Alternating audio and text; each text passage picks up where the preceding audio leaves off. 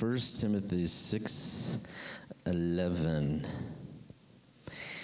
When I was seven years old, I used to have a friend who lived in Val Vista. His name was Lee. Not sure why I let you know his name, but his name was Lee anyway. And uh, we thought it would be fun to go throw oranges at cars one day. And uh, so we climbed a tree in Val Vista, which there used to be tons of apple orange trees out there. Right now, there's some.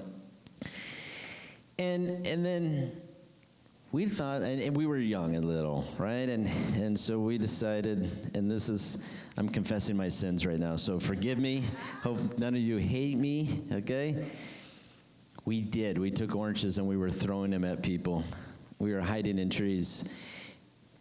And I'll never forget, one came really close to hitting somebody, and and they pulled over. My friend Lee, we were in a tree. I don't even remember how tall the tree was, but he just like fell when he heard the screeching tires. And I heard him hit branches. Crazy. What little kids, what we do as little kids, right? How many of us have ever made that kind of mistake? We ran, even though my friend was hurting and he fell to the ground and he was hard, trying to catch his breath. We ran like heck. We ran. And how many of us, if we're honest, because we're in church this morning, ever did something like that? And we don't have to speak it out loud. When you're little, that you ran from because you did something you weren't supposed to do. And this morning, spiritually, see, we all run. We all run. And I see, if, if we can, we all see with our physical eyes, and as we look at each other, we're, we're all in good shape this morning, right? We're all in good shape. We're all healthy and fit. We're, running, we're ready to do the Ironman competition. But if you were to see yourself in the spirit, wow, man, even buffer, like even stronger. Because, see, spiritually, we run from so many things we run from so many different things. And like a kid, when, when I was running, I was running because I thought I was in trouble. There's times we run from God because we think we're in trouble. When, when God, to be in His presence, it is the safest place to be. To be in God's arms, it is the most wonderful, graceful, forgiving places that we can be. And so this morning as we open with our opening text, 1 Timothy 6:11, it says, "Timothy, you're a man of God. Run from all these evil things. Pursue righteousness, a godly life, along with faith, love, perseverance, gentleness. Fight the good fight for the true faith. Fight the good fight for the true faith. Hold tightly to the eternal life." To which God has called you, which you have declared so well in front of so many witnesses. How many of us have ever got a text, a card in the mail, and like my last, no, no, no, it was Father's Day. My last Father's Day, my kids made me some homemade cards, and I will never forget. I had a few daughters. I have three daughters, so all three of them wrote me the three sweetest cards that I've ever had in my whole entire life. Now, the three cards that I got from my three daughters, they weren't, you know, 20 pages long. There was a few paragraphs in that in that card. But what was said in those few short paragraphs, man, it, it meant so much to me. What my sweet daughters said to me on Father's Day this year. What Paul says to Timothy we have here a couple sentences, right? And what Paul says to Timothy in these short sentences, there's a, so many different things that he says. There's so many great things. This has been our theme fight the good fight. And the first things that he says to Timothy is says, run from evil. Run from evil. Now, if we do something wrong, like throwing an orange at a car, is that person evil if he wants to come and, and let us know that wasn't a nice thing to do? That's not the evil we're talking about this morning. Running from evil. There's evil all around. Everywhere we go, everything that we do, evil is everywhere, right? Evil is everywhere. And so Paul felt the need to tell Timothy, you have to run and keep running from evil. Don't run from nice people. Don't run away from here. Don't run away from here. But run from evil. It's everywhere. And secondly, he said to Timothy, pursue right living. Now, when I was a teenager, not that long ago, there was so many things that I felt like I needed to do as a kid, right? And, and many of those things could be questionable as right living. As many of us in this room, we made so many choices about life that could be questionable. Is this really right living? The day that I gave my life to God, when I fully surrendered at 19, and many of you knew I grew up in the church and grew up in the church. My parents were wonderful. They dragged me to church three, four times a week. They dragged me. They dragged me. They were so mean, but they dragged me to church three, four times a week. And if you want to know who it was, it's that big meanie in the back row back there. His name's my dad. He did it to me, right? But I never really believed, even though I was dragged to church. And there was some time that I spent away from church that I didn't like church, I didn't like God. And when I gave my life to God completely, I realized, you know, it takes giving everything. And when I fully gave God everything, I automatically, my life completely changed. And you didn't have to ask me to do something right. There was something inside of me automatically urging, driving me to do the right things. And so Paul, he says to Timothy, pursue right living. There are many things that we do with our own effort, and it's all in vain. There's so many good things that we do, good for people, and sometimes it's all in vain because we get burned out, because we struggle, we go here, we go there. If your life is completely surrendered to Him, right living will just pop out of nowhere. It will. He says to Timothy, pursue right living. And then he says four words that I love. He says, pursue faith. And this is going to be one of our main words today, so I'm going to get back to that. Secondly, he says, pursue love. And many of us understand love. If we think about love for a second, this is one of the most powerful things in the whole entire world. Look what people have done in the name of love. How many wars, how many fights, how many marriages, right? How many divorces, unfortunately? How many good and bad things have happened in our world because of love? right?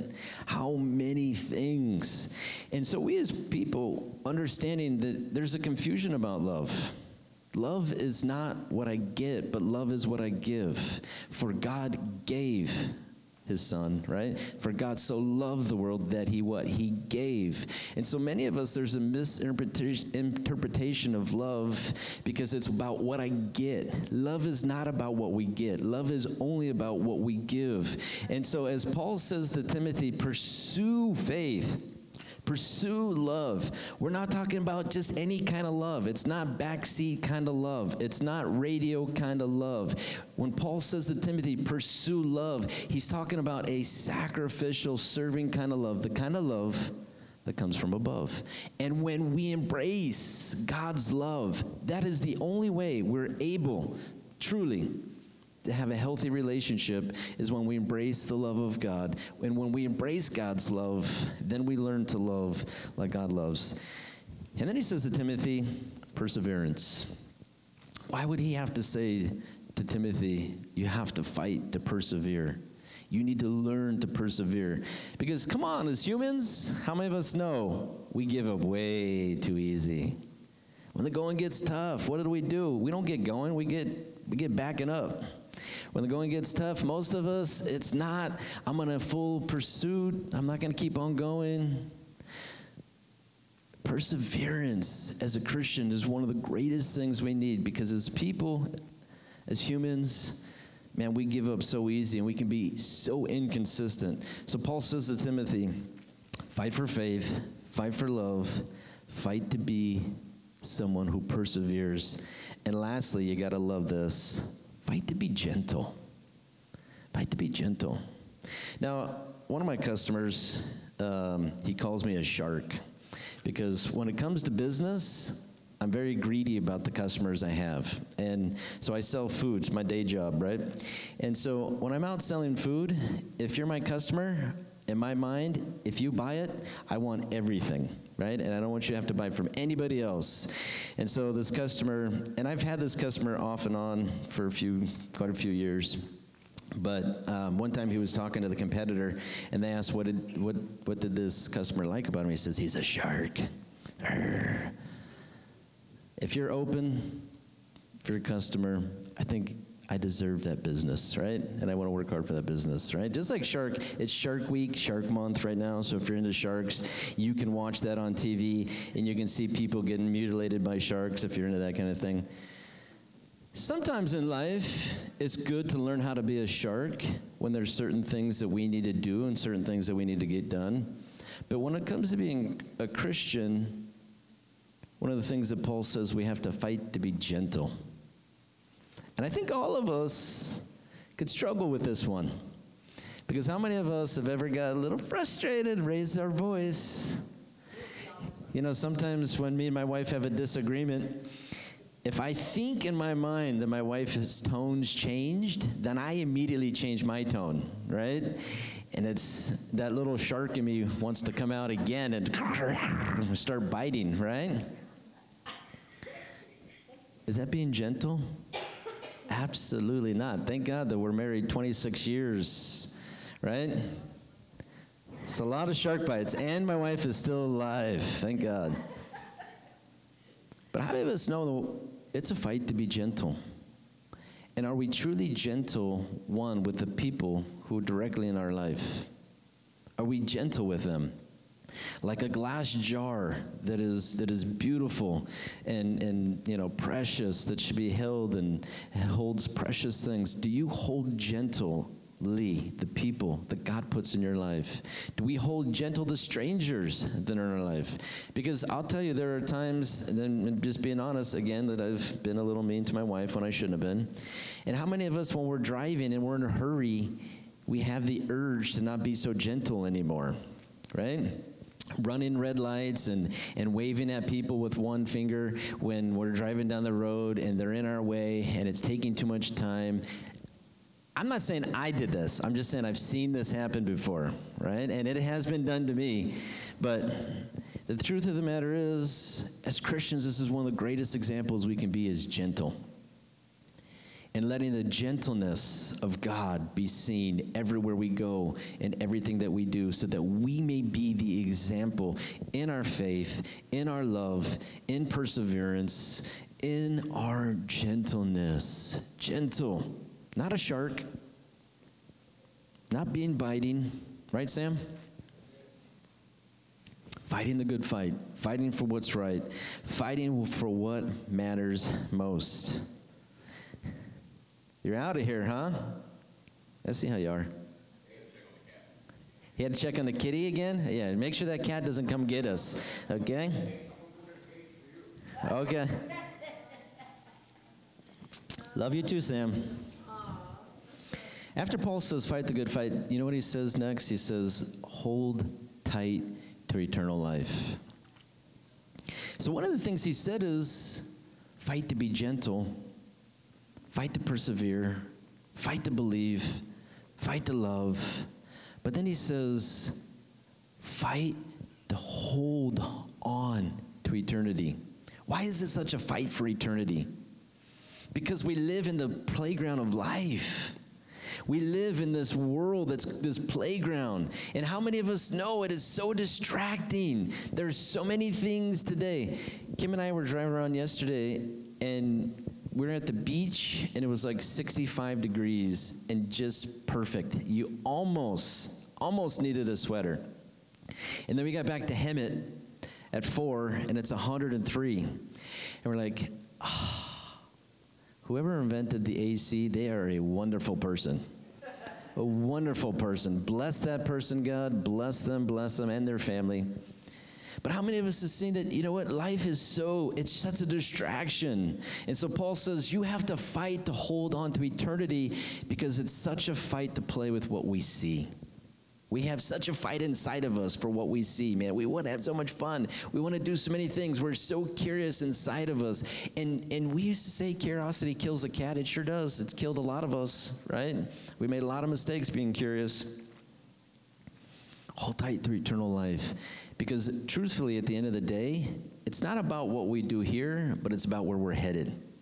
It's about where we're headed. Paul goes on 1 Corinthians, if you have your Bibles, we're going to go to 1 Corinthians 9:24. And he says, "Don't you realize in a race everyone runs, but only one person gets the prize. So run to win." See, now Paul wrote this a while ago because Paul didn't know that today there's many sports and athletics that it's not about the winner, it's about tying. We all win, right? Everybody gets a trophy. Then it wasn't like that when he wrote this. 1 Corinthians 9:24, don't you realize in a race everyone runs. Only one person gets the prize. So run to win.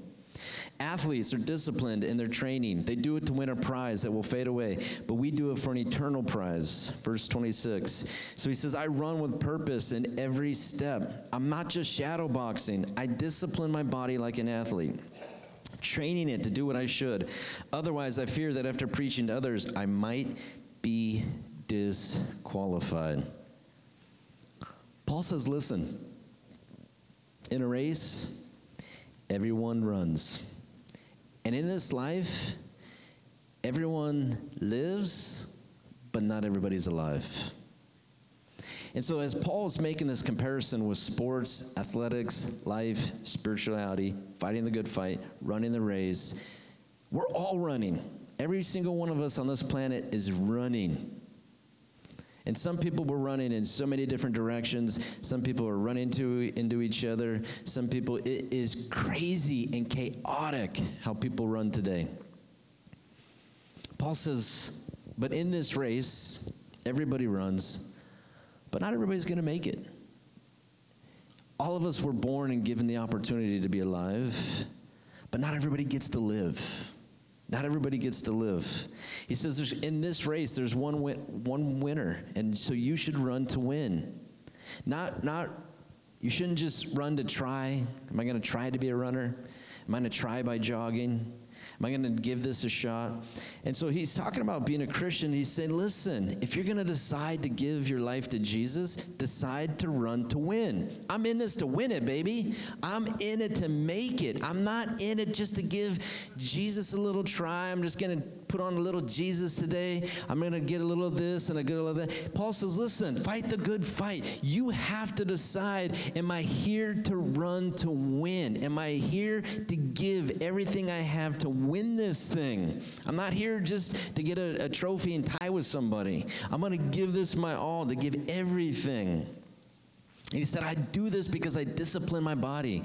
Paul says, I beat my body into shape learning to do things consistently, learning to do things all the time, the things that are going to help me win in this life. And you know why he said that? He goes, Because I'm afraid. I'm afraid.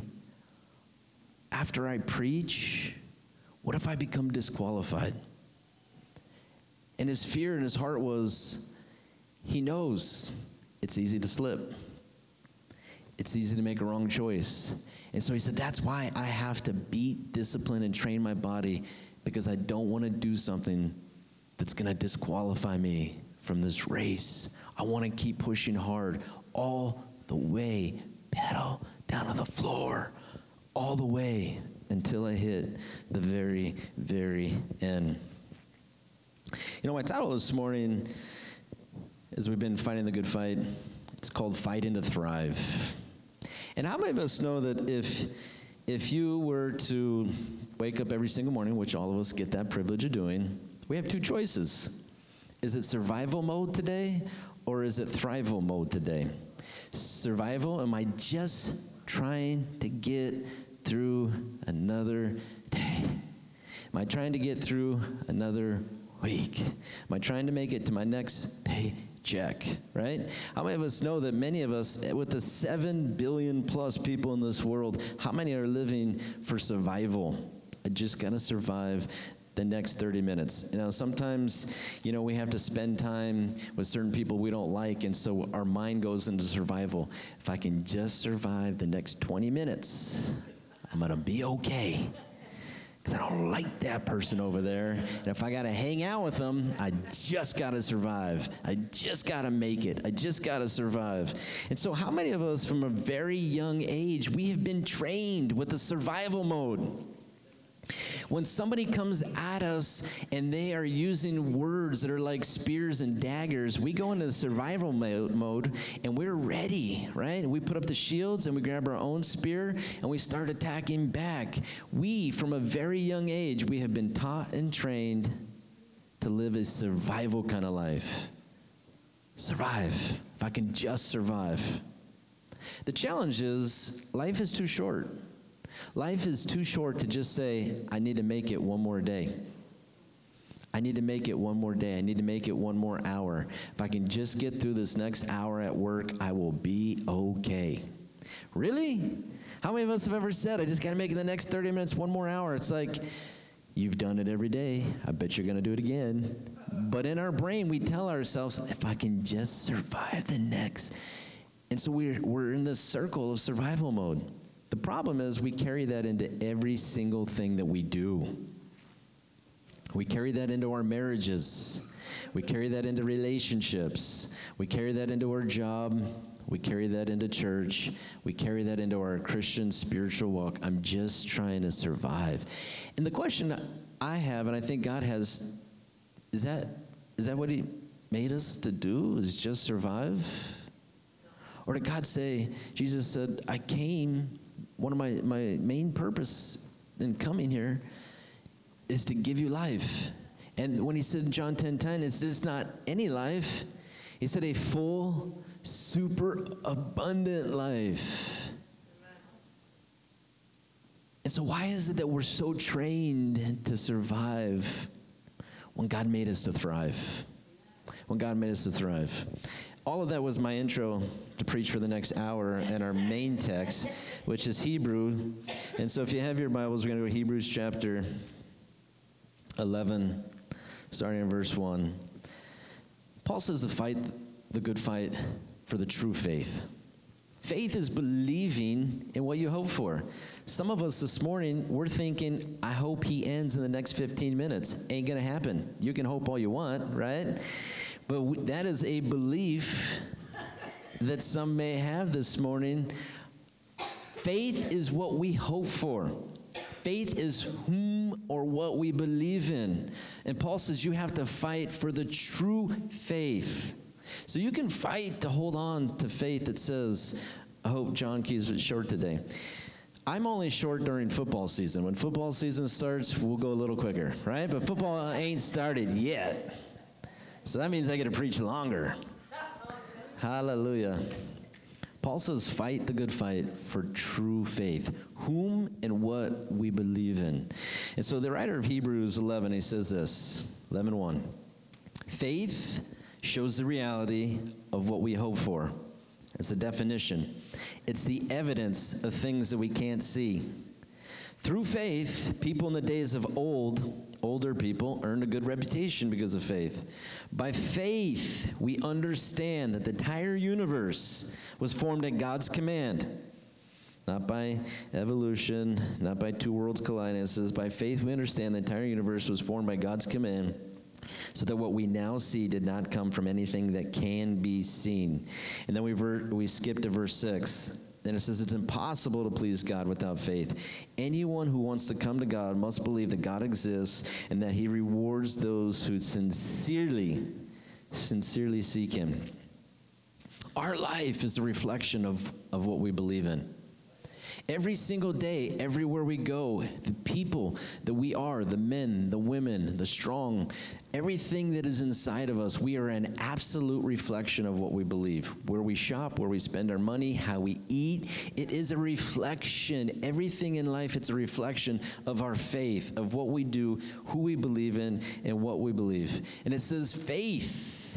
It's what you hope for, but there's also evidence if someone hurt one of our family members, if someone hurt somebody that we love very dearly, we would hope and pray that there's enough evidence to convict that person. As a believer this morning, as Paul says, fight the good fight, fight for the true faith, there's a reflection, but there should be evidence of what we believe, evidence, trails. Just like if we were to go into the, the deep jungle and there's no road in, no road out, how many of us would leave a little trail saying, here's my, my honey nut Cheerio trail that's going to get me in and it's going to get me out, right? There's a trail. So many of us, we live, we leave a trail where we have been. Everywhere that we go and everything that we do, whether it's good, bad, or ugly, we have left a trail. What's the evidence of the trail that you left? What are the things that reflect everywhere we go and everything that we do? And so Paul says, well, it's not specifically Paul, the writer of Hebrews, many things Paul. That's a different story, right? But the writer says, people earned a reputation based on their faith. The reputation. All of us in here, I think we're all popular, super cool people, right? I think all of us in here this morning, we're awesome and amazing. And we have such a beautiful reputation everywhere we go, everything that we do. People respect us, they revere us, they think we're the Hemet's best, right? We are the best of best, Hemet, San Jacinto, and Val Vista. Paul says, the writer says, these people earned a reputation not because of who they were, what they did. It's the faith in God that they have, the reputation that they earned because they believed in God. And they believed. They believed. Turn to your neighbor and say, they believed. And because they believed, the writer goes through and lists some of the things that they did. And he goes, before he says that, he says, God rewards those who earnestly seek him. No matter what we say and do, we all like to be rewarded. If you go to work and you put the time in, you get rewarded by getting a paycheck. And we appreciate the paycheck. We always wish it's more. Always wish that our boss would give us more. And we appreciate that. There's a reward. And it's not really a reward because you put in work, right? But you enjoy getting that money put in your bank. You enjoy then being able to pay bills because you got paid. God rewards those who earnestly seek Him. Earnestly seek him, sincerely seek him. And so, as the writer goes on in Hebrews, he talks about first, he talks about Abel. Here in the, the very beginning, there's a man named Abel who said, God, I'm living to give you my best. How did he know that? Was he taught? Was he trained? He knew from the very beginning, this is the beginning of time. I want to give God my best. I wake up every day and I want to give God my best. I want to offer my best. I give God my best. Not my grouchiness, not my bad attitude, not my bad moments. I'm going to give God my best. God who created the world, God who created me, God who created my parents, even though they're wacky at times. God who gave me a brother who was really wacky, right? We know his brother was wacky because his brother whacked him, Cain. But he says, I'm going to give God my best. And so as we start to go through these people, we start making mental notes of what they did, the evidence of their faith. And so the very first person we look at, the evidence was he offered God his best. And then we have to ask ourselves, is that what I do?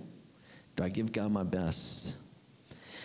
And then it goes on to Hebrews 11, verse 7, and it says, Noah, which we just talked about a few weeks back, but Noah saved his family because he built a boat. It took 100 years, 100 years to build something. But in spending that time, 100 years to build a boat, his family was saved from the flood. Now, did Noah build that boat for himself? I don't know. Because how many of us would spend 100 years doing anything?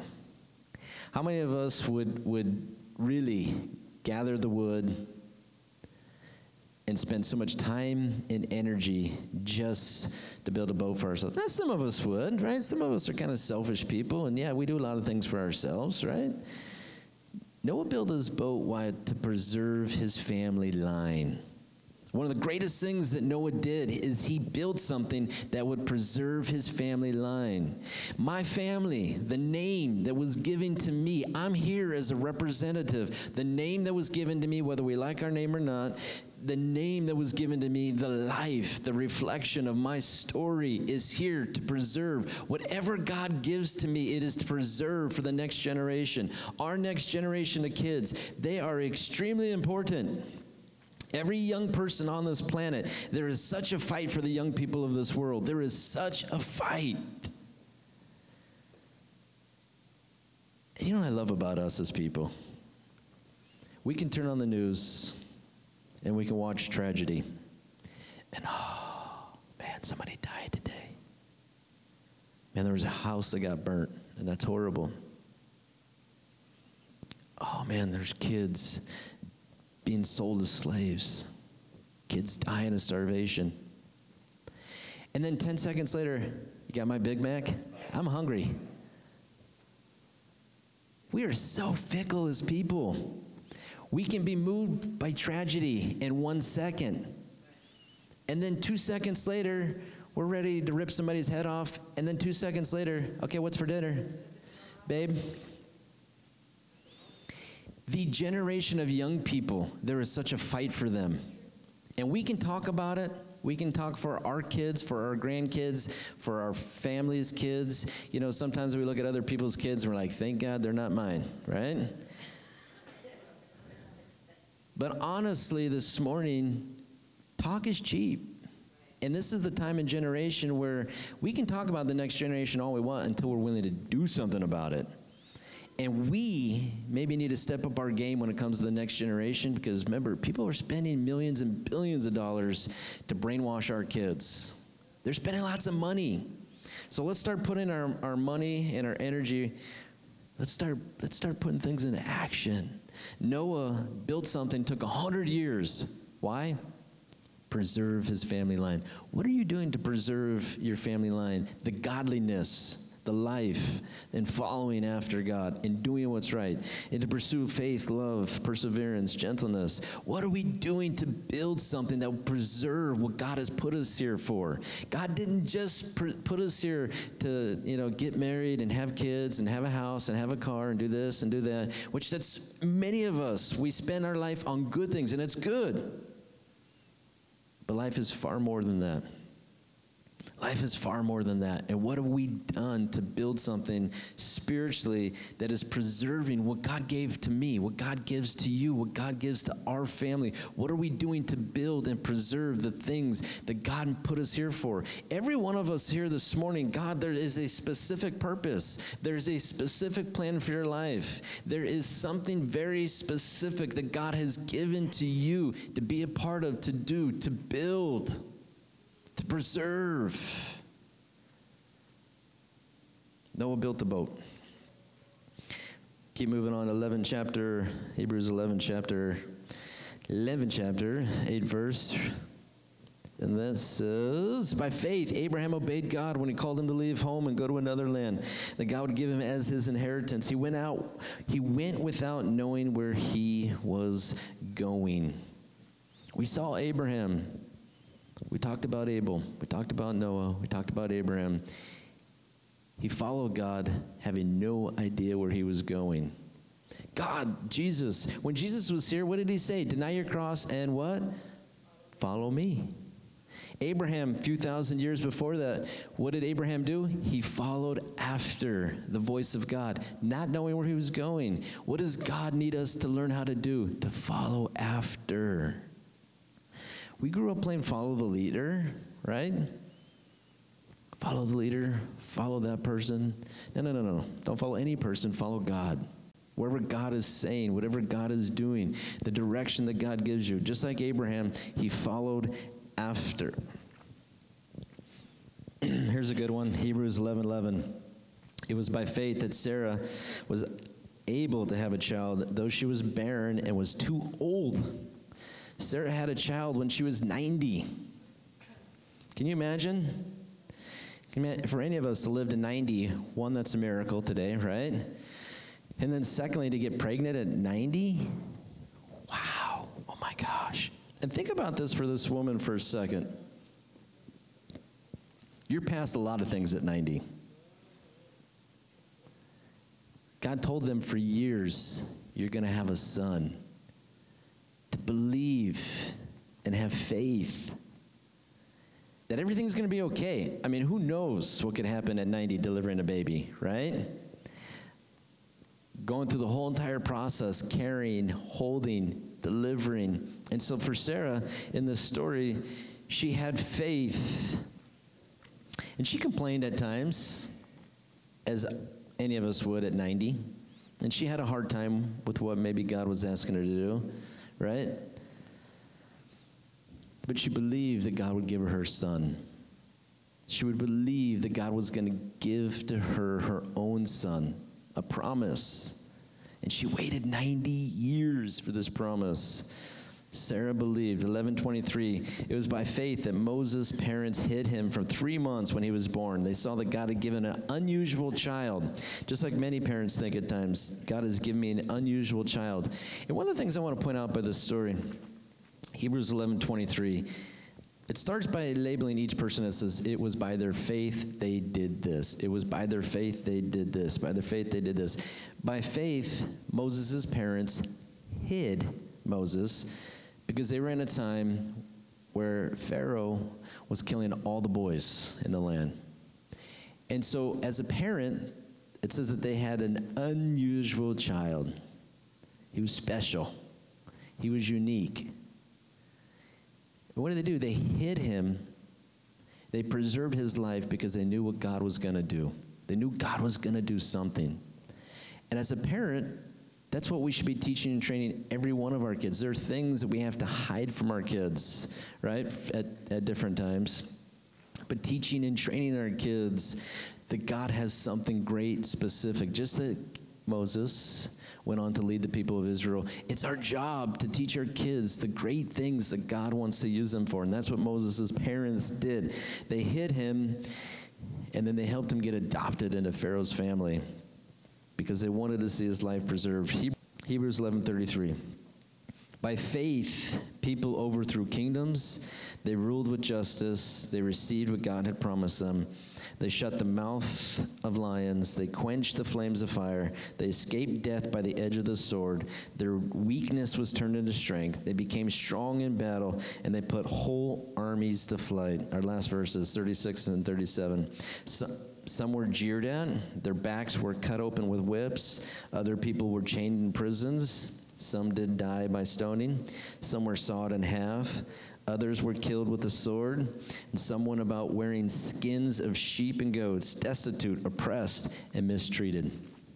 And so, as we read all these these stories about people in the Old Testament and some in the New Testaments, as referenced there, we see that everyone had a story. Everyone fought the good fight of faith. And it listed, it was by their faith that these people did these things. And that's their legacy. What was written here, it's done, right? Their life and their story, it's over, it's done. They lived through it. They survived, they thrived, they did all kinds of things. They made mistakes, but at the end of the day, it was their faith that was their legacy. It was what in whom they believed in. They believed in God. They couldn't see God, but they believed in God. They followed after God. They built for God. They heard God's voice and they listened to God and they obeyed. And so they fought. And so this morning, as we talk about that's their story, the question this morning is what's your story? The question is what's your story? And how will your story end? How will your story end? We have no idea if we have 5, 10, 20, 30, 40, 50, 100 years left. But what will be your legacy? What will be the reputation that you leave behind? What will people say about you at your funeral? What are the things? These are the things that we just read through in the legacy of those people. And we're, listen, all of us in here, we are young and youthful this morning. We are young, we're energetic. We got to keep telling ourselves that. We're young, we're energetic. And it doesn't matter, honestly. We can look back at our mistakes and we can talk about those, but I think it's time to move past some of the things of the past and say, this is the rest of my life as Paul was speaking to Timothy, he says, You have to fight hard, the good fight, for true faith, for true love, to persevere while being gentle. Hold tight to eternity because the world's a big playground and we get easily distracted. So hold tight. By faith, oh, fight hard for faith. Fight hard. And so if we look at, you know, the life of faith that we lived up to this point, can we ask ourselves, am I in survival mode in this life? Am I just trying to survive? Got to ma- make it through the next five minutes of this service. Am I just trying to survive till lunch when I can feel my tummy? Am I just trying to survive in this? job? Am I just trying to survive with these people over here? Am I just trying to survive the next 20 minutes sanity? Sanity until peace comes, until peace comes, until the air conditioning kicks in and ah, everything will be perfect. Am I just trying to survive?